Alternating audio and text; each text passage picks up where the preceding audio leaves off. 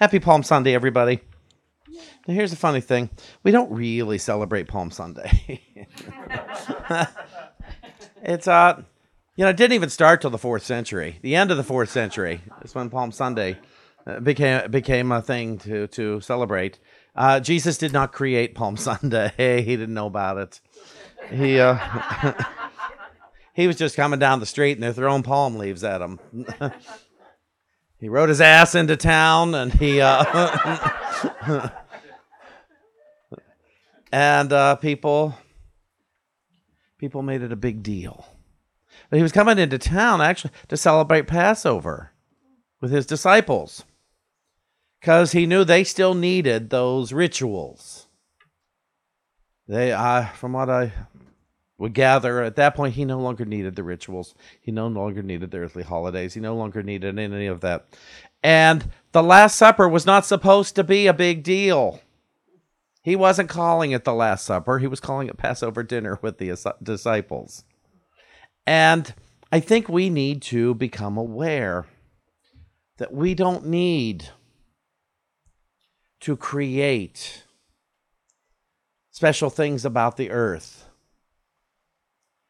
Life as ourselves is the special thing. Life as me, that, that's, that should be plenty. Life as you ought to be plenty. Because uh, we're all God beings. We're all equal. God doesn't have grandchildren.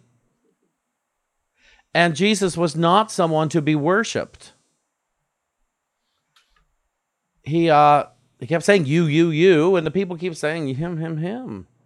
And uh, what I like to remind us all frequently is that He said, Follow me, because he found a way in, into a, what we call a heaven consciousness. He found a way in. And, and his way is very disturbing. He said to forgive everybody. Well, it's horrifying. Imagine that horror movie, Forgive Everyone. People running from theaters and malls. Running Thomas, no, I'm not going to do that. I'll tithe before I'll forgive.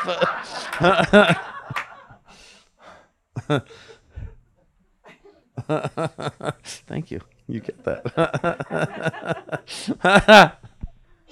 and it's uh I know how horrifying it is. I remember when I came to Unity, they said tithe and forgive everyone. And I thought, ugh. ugh. But they promised me freedom. And I thought, well, I need to get on board with this. And I found out the tithing was much easier than the forgiveness because I didn't understand forgiveness. Because my understanding of forgiveness was still judgment. I, I, I just, uh, I forgive you. Well, uh, no, I'm sitting in judgment of you for what, for what I think you did, for what I think you what what you did means, and I'm sitting in judgment of myself for what I think I did means. Today's talk is called Spirituality is Not a Part Time Hobby. Spirituality is a way of life, and it's a practice. And uh, I don't know that practice ever makes perfect in this case. But I'll tell you what my practice has done it's made me more confident, more assured. You know, I did, I did those things when I came in because they promised me joy. They my teachers, my ministers, those people who wrote all those books. They promised me joy and freedom. When I went into 12 step recovery, they promised me joy and freedom. All these places I was going was promising me joy and freedom, to be happy, joyous, and free. And I just had to do a few little things, like forgive everyone, at least everyone I was judging, which was almost everyone. There was a handful that I wasn't aware of, or if I'd met them, I would have judged them in some way too, I'm sure. I, uh, I judged myself, I judged my family, I judged the people my family judged. And uh, I didn't watch much news, but I judged whoever I saw there. I, I, it wasn't until I way years into Unity before I heard a minister say, watching the news is listening to prayer requests. All that news we read about, it's people saying, Teach me how to love. Teach me how to find joy. All that competitive stuff. It's just saying, I don't know how to love myself. And I don't know how to love my neighbor. And I don't know how to love you. I don't know how to love my children. And I don't know how to love. Please teach me how to love. And I'm going to be a raging fool to get your attention so that I can. And, and, a lot of ministers are that way too. A lot of ministers you'll you'll you'll meet, and they're begging their congregations to teach them how to love. A lot of denominations, as they're up on the pulpit screaming at people, and what they're really saying is, I don't know how to love myself, so I'm just going to scream at you until you teach me how to love. And and the issue with so many of us is we buy into the rage. We buy into the confusion. We buy into it and we forget to love ourselves. And we forget, oh, just because they're a leader doesn't mean they don't need to learn how to love. They may know how to lead, but that doesn't mean they know how to learn how to love. As long as you see any leader that is in competition, they don't know how to love. I don't want to be a leader who is in competition with any other church. I don't want to be a leader who's in competition with any other minister. I don't want to be a I don't want to be a driver who's in competition with any other but a, a drivers on the road. I don't want to be in a relationship that I'm in competition with my partner. I don't want to be in a friendship where I'm in competition. How could I possibly be in a competition because in God, none of us are going to lose. In God, we've all already won. So, how do I, in my spirituality uh, as a full time job, learn how to become willing that all beings experience joy? That all beings not only do they know themselves as forgiven, but they realize finally they were never judged in the first place. In unity, we don't teach that certain people are judged for their behaviors. We don't teach, at least not in God. In unity, we don't teach that there is a hell to go to after we, we give up this physical personality. In unity, we don't teach that. We don't demonstrate it. We don't write books about it. In unity, we teach that we are all one. And it's not even teach, we remind.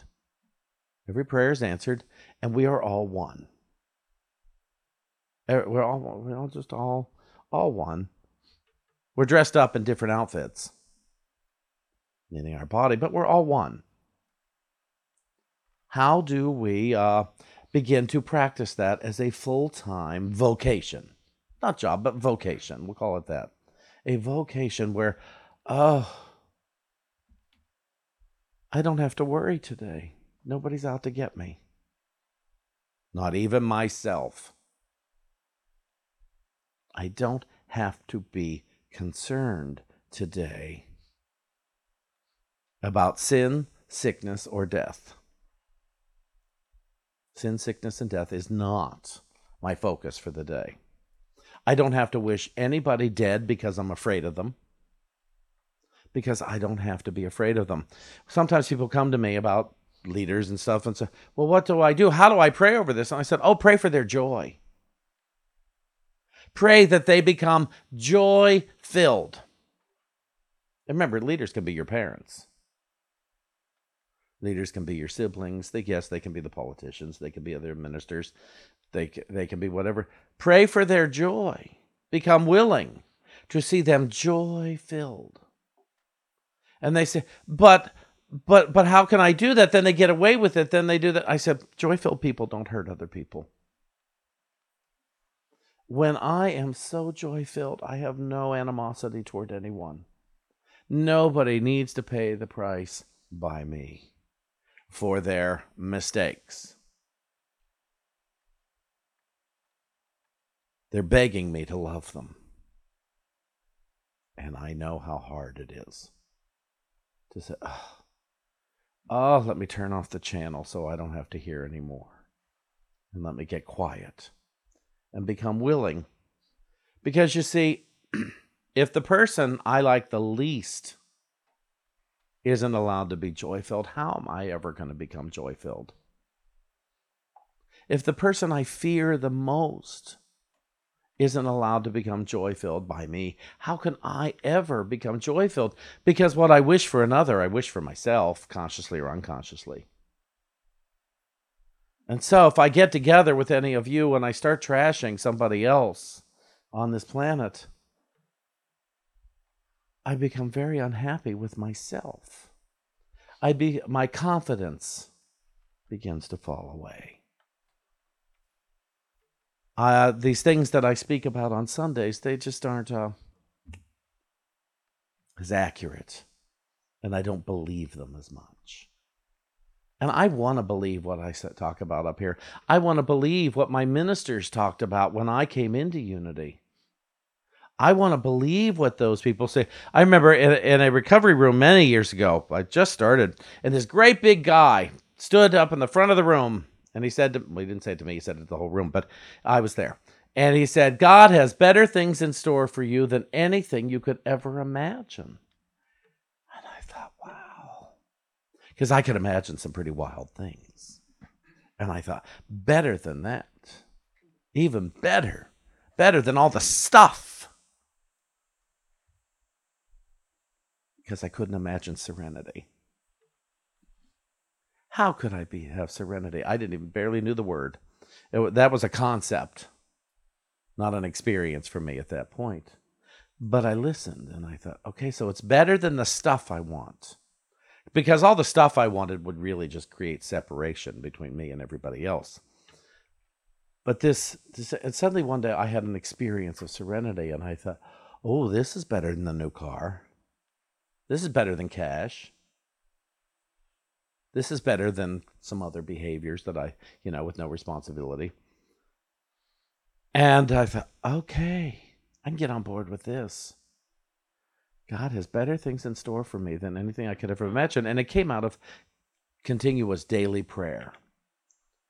And I thought, oh, I, I don't have to be afraid to walk down the street today because I'm not under attack. I don't have to be afraid to look at my bank account today because I'm not under attack. I don't have to be afraid to look at someone else in the eye because I'm not under attack. Because it'll work out. if we're not getting along today, it'll pass. And I'm okay, I'm safe to be wrong. That was the best part. I got to tell you, that probably was has been one of the greatest gifts of my healing. Is it became safe to be mistaken. In fact, it became a great gift. It's like, oh, I'm wrong. Thank goodness. now I don't have to fight you to be right. You be right. I got things to do. I got prayers to pray. You go ahead and be right if you need to be right. And maybe you are. And if you are, I apologize for digging in my heels about something. I don't want to be right about this. It's just like I've learned I don't want to be the one to have the worst childhood. I no longer compete with people to have to have had the worst childhood. You win. I don't want to be the one to have had the worst active mess of a life. I have the one I have. I don't have to compete with you. I don't have to compete to have the best church. I just have the best church for me. I have the best partner, but oh well. there's only there's just one of him. Uh, and I have the best job for me. Not everybody would want my job. They might like the attention I get, but they, other than that, they, they really, it's not everybody's cut out for this. But I like it, and it's fun, and it's uh, it's great learning lesson about safe to be wrong. safe to be mistaken. The Jesus Christ message is love everyone, love God, love yourself and your neighbor equally.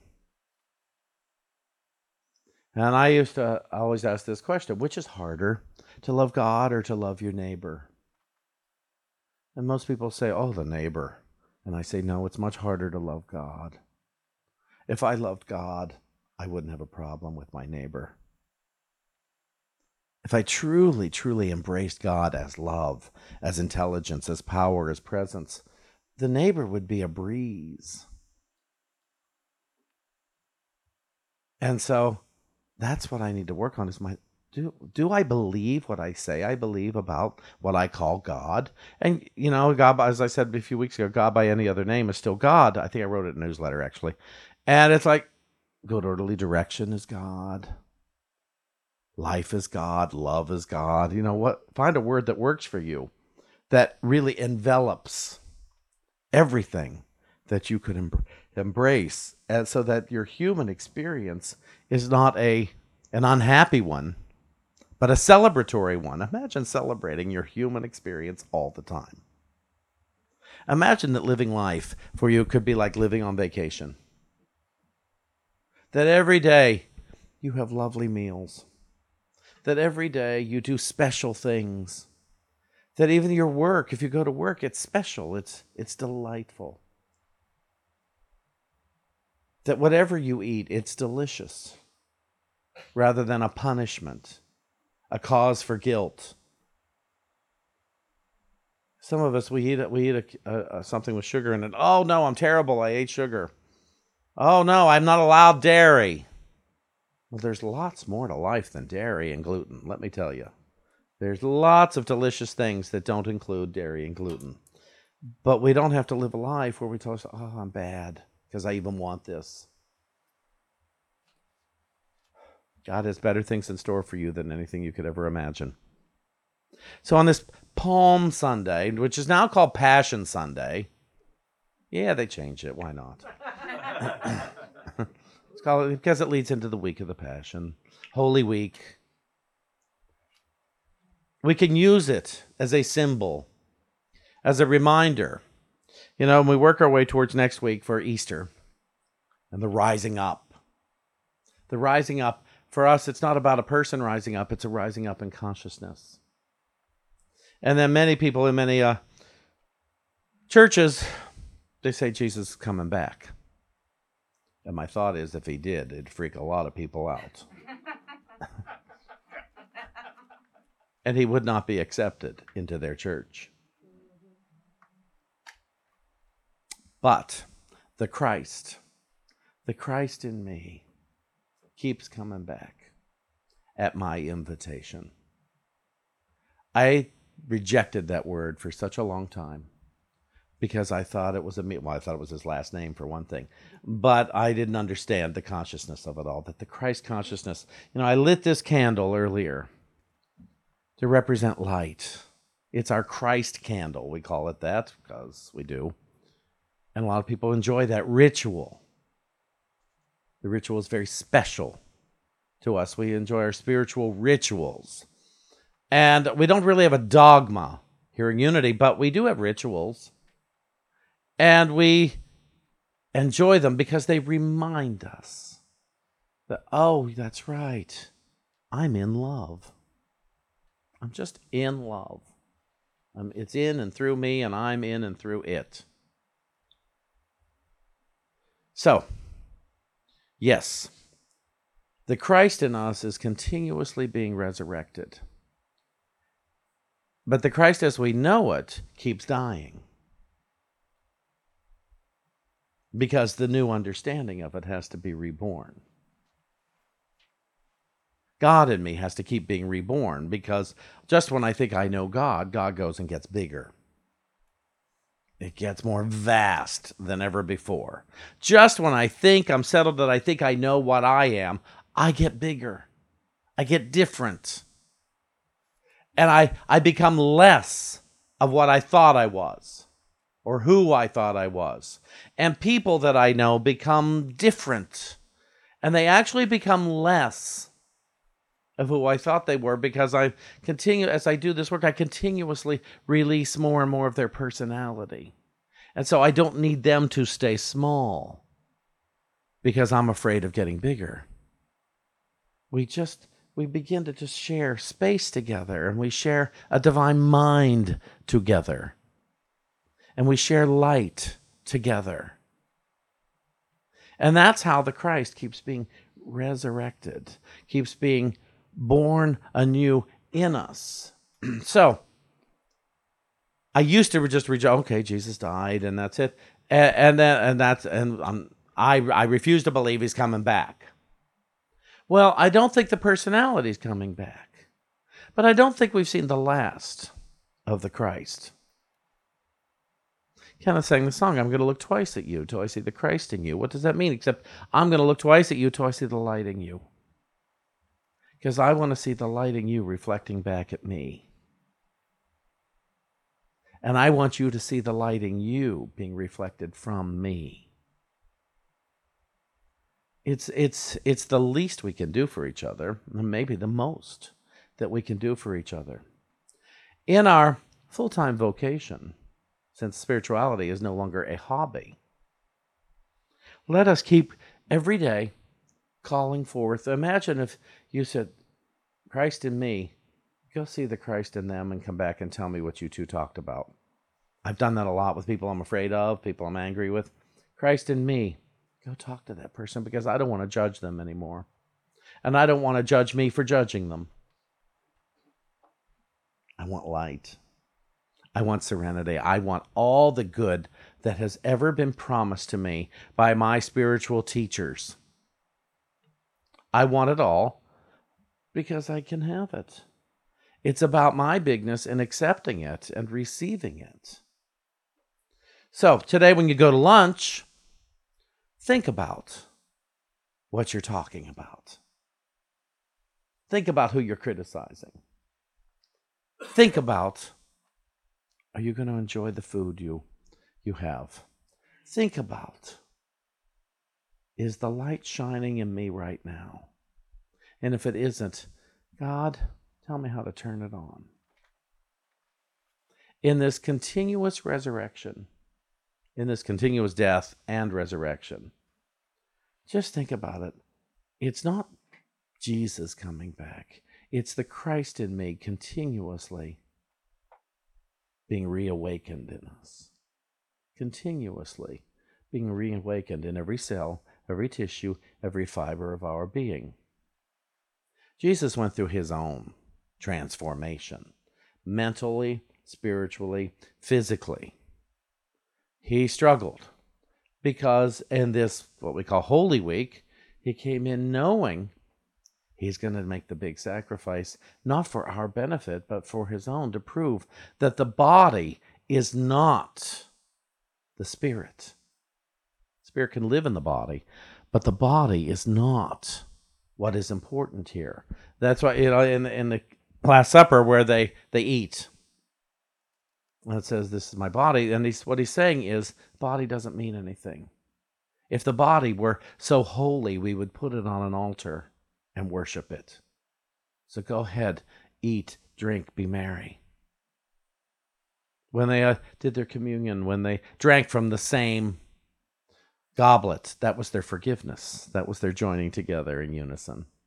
We're all going to drink from the same cup because it shows we are one. So this week, this holy week, use it to remember just how good you are. Use it to remember the people you don't like are good too. Use it to remember Christ is reawakening in me over and over and over again. There is no end to the Christ awakening, to the light turning on. There is no end to it. Believe me, we have not seen the last of it yet. Thank you very much.